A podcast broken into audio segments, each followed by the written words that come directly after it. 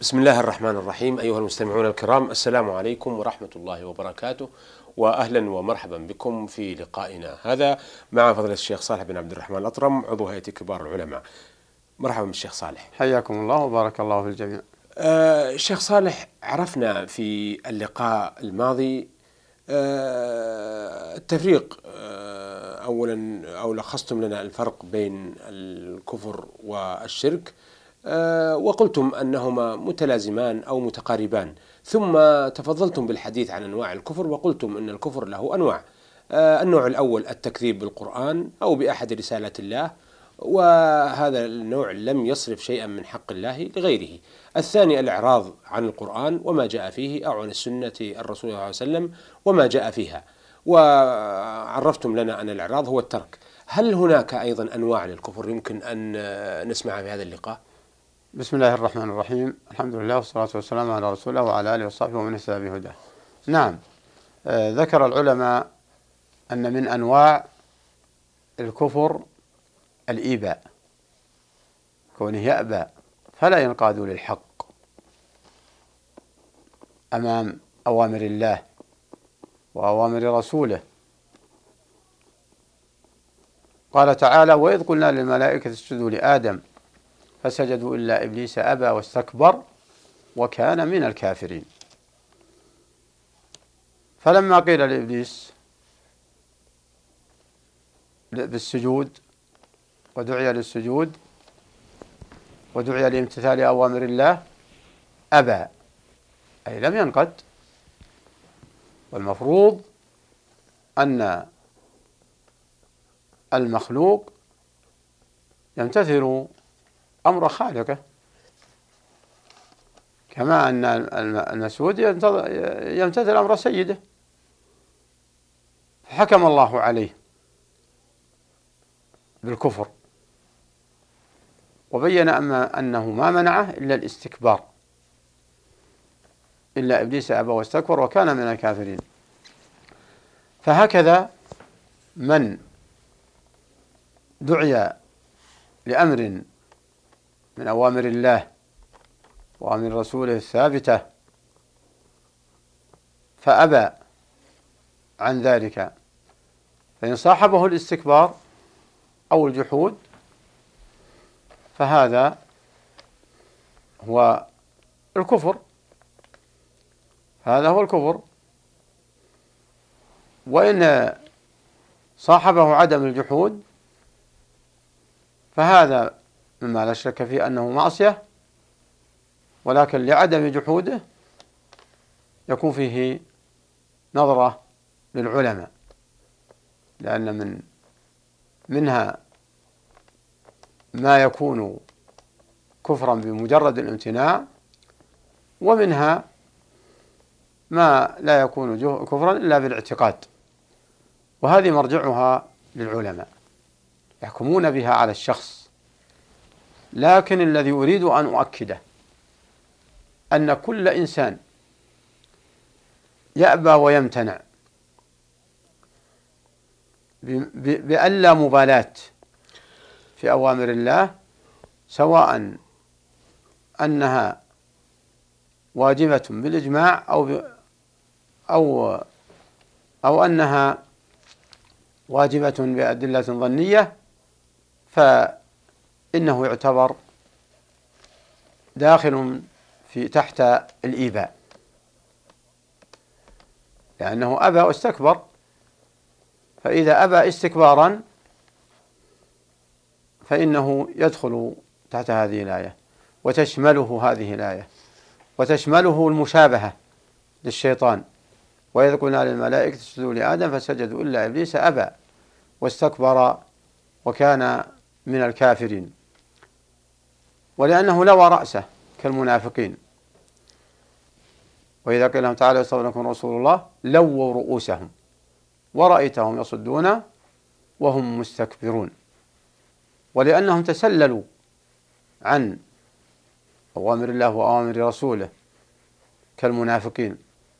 قد علم الله الذين يتسللون منكم لواذا فليحذر الذين يخالفون عن أمره أن تصيبهم فتنة أو يصيبهم عذاب أليم.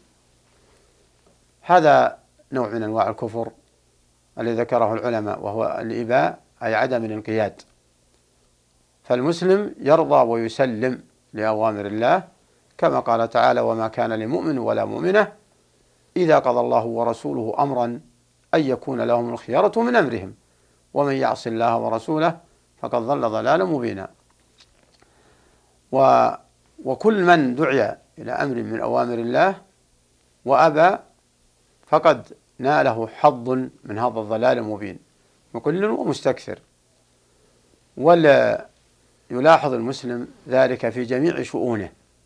سواء ما من أوامر الله أو من أوامر المخلوقين الذين أمر المسلم بطاعتهم في طاعة الله. كأوامر والديه أو أوامر الزوج على زوجته أو أوامر الرئيس على رئيسه فإذا كان الأمر من الرئيس على مرؤوسه. الرئيس على مرؤوسه نعم. أو أوامر الرئيس على مرؤوسه فإذا توجه الأمر ممن له أمر عليك يا أخي المسلم فاحذر عن الإباء احذر ذلك. ولا آه، تمتنع فتتناولك تتناولك هذه آه، هذه النصوص. ومن آه، ومن الكفر أنواع الكفر الشك بالأمور القطعية أن يحدث عند الإنسان شك في وجودها أو تردد فإن هذا أيضا من أنواع الكفر. قال تعالى ودخل جنته وهو ظالم لنفسه. قال ما أظن أن تبيد هذه أبدا. وما أظن الساعة قائمة.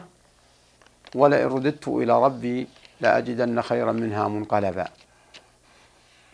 قال له صاحبه وهو يحاوره أكفرت بالذي خلقك من تراب ثم من نطفة ثم سواك رجلا. لكنه والله ربي ولا أشرك بربي أحدا. ولولا إذ دخلت جنتك قلت ما شاء الله لا قوة إلا بالله إن ترني أنا أقل منك مالا وولدا. فعسى ربي يأتيني خير من جنتك ويرسل عليها حسبانا من السماء وتصبح صعيدا زلقا أو يصبح ماؤها غورا فلن تستطيع له طلبا. وأحيط بثمره فأصبح يقلب كفيه على ما أنفق فيها وهي خاوية على عروشها ويقول يا ليتني لم أشرك بربي أحدا. فعلى الإنسان إذا رزق بنعمة من نعم الدنيا أن يشكر ربه الذي هداه ورزقه هداه للطريق الذي بسبب تحصل على هذه المادة أو على هذه الحديقة أو على هذه الجنة هي البستان أو على هذه الزوجة الصالحة أو على الأولاد الصالحين أو على ولاة الأمور الطيبين فكل هذه من نعم الله عليه فعليه أن يشكر ربه وأن يثني عليه ولا تأخذ يأخذه البطر والأشر فيكفر النعمة فيشابه صاحب هذه الجنة الذي قال وما أظن الساعة قائمة ولا رددت إلى ربي لأجدن خيرا منها منقلبا فأداه الإعجاب وفي جنته أن أنكر أن شك في قيام الساعة. وقيام الساعة من الأمور اليقينية والحساب والعذاب. هذه عقيدة أهل السنة والجماعة في أمور الآخرة. فالمقصود أن الإنسان مجرد ما يتشكك في أمور قطعية فإنه يعتبر كفر الشك. ومن أنواع الكفر كفر النفاق نستجير بالله. و وإن كان سيأتي بيانه في كونه نفاق لكن يأتي هنا على أساس أنه نوع من أنواع الكفر. ذلك بأنهم قالوا ذلك بأنهم قال ذلك بأنهم آمنوا ثم كفروا فطبع على قلوبهم وهم لا يفقهون. قاله الله في سياق بيان سيرة المنافقين. في قوله تعالى إذا جاءك المنافقون قالوا نشهد إنك لرسول الله والله يعلم إنك لرسوله والله يشهد إن المنافقين لكاذبون. اتخذوا أيمانهم جنة فصدوا عن سبيل الله إنهم ساء ما كانوا يعملون. ذلك بأنهم آمنوا ثم كفروا فطبع على قلوبهم فهم لا يفقهون. آمنوا في الظاهر ولكن كفروا في الباطن فسماه الله كفرا. وفي هذا كثير من الآيات الدالة على هذا المعنى. كما قال تعالى فلا تجرك أموالهم ولا أولادهم إنما يريد الله ليعذبهم بها في الحياة الدنيا وتزق أنفسهم وهم كافرون. وهذا ذكره الله في سياق فضائح المنافقين في سيرة التوبة. ولهذا سميت سورة من, من أسمائها الفاضحة لأنها فضحت المنافقين بأعمالهم. هذه جملة أنواع الكفر التي ذكرها بعض آه، العلماء. نعم. الآن عرفنا أن الكفر أنواع وذكرتم أولها التكذيب ثم الإعراض ثم الإباء ثم الشك ثم النفاق. لكن هل هذه الأقسام الخمسة متساوية أو فيها تفاضل من حيث الشدة والمقت؟ بلا شك أنها كفر. نعم. فإذا تكاثر تكاثر فكل ما كثر الشيء آه، كثرت الطامة نعم ولكن من حيث الخروج عن الإسلام آه، واحد منه يكفي نعم. واحد منها نعم. يكفي في الحكم عليه أنه آه، غير مسلم ولكن ما إن كان حي أحب لفت النظر لهذه النقطة نعم. إن كان حيا فلا يصلح الحكم على خاتمته وإنما يقال هذا الفعل هذا فعل كفري وهذه عقيدة كفرية لكن نحكم عليه بسوء الخاتمة ونحن لا نعلمها لا. نحكم عليه في النار لا.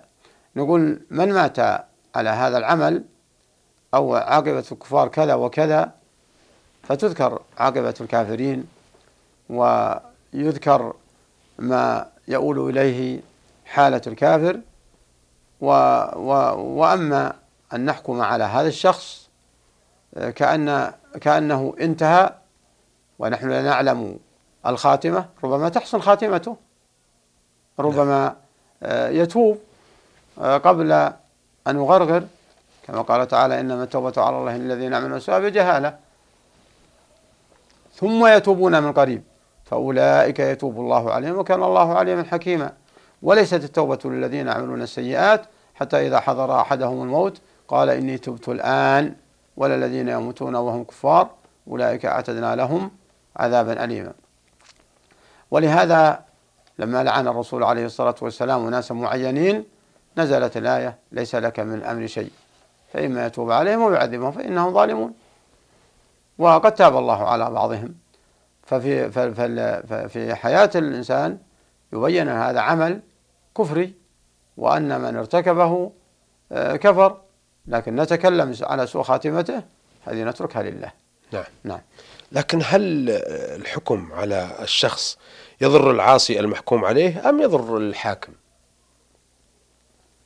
الذي حكم مثلا بمعصيته أو كفره وأنه من أهل النار. إن كان إن كان هذا السؤال يقصد به عن الحكم على المعاصي في عقوبته. نعم. هذا يؤجر الحاكم.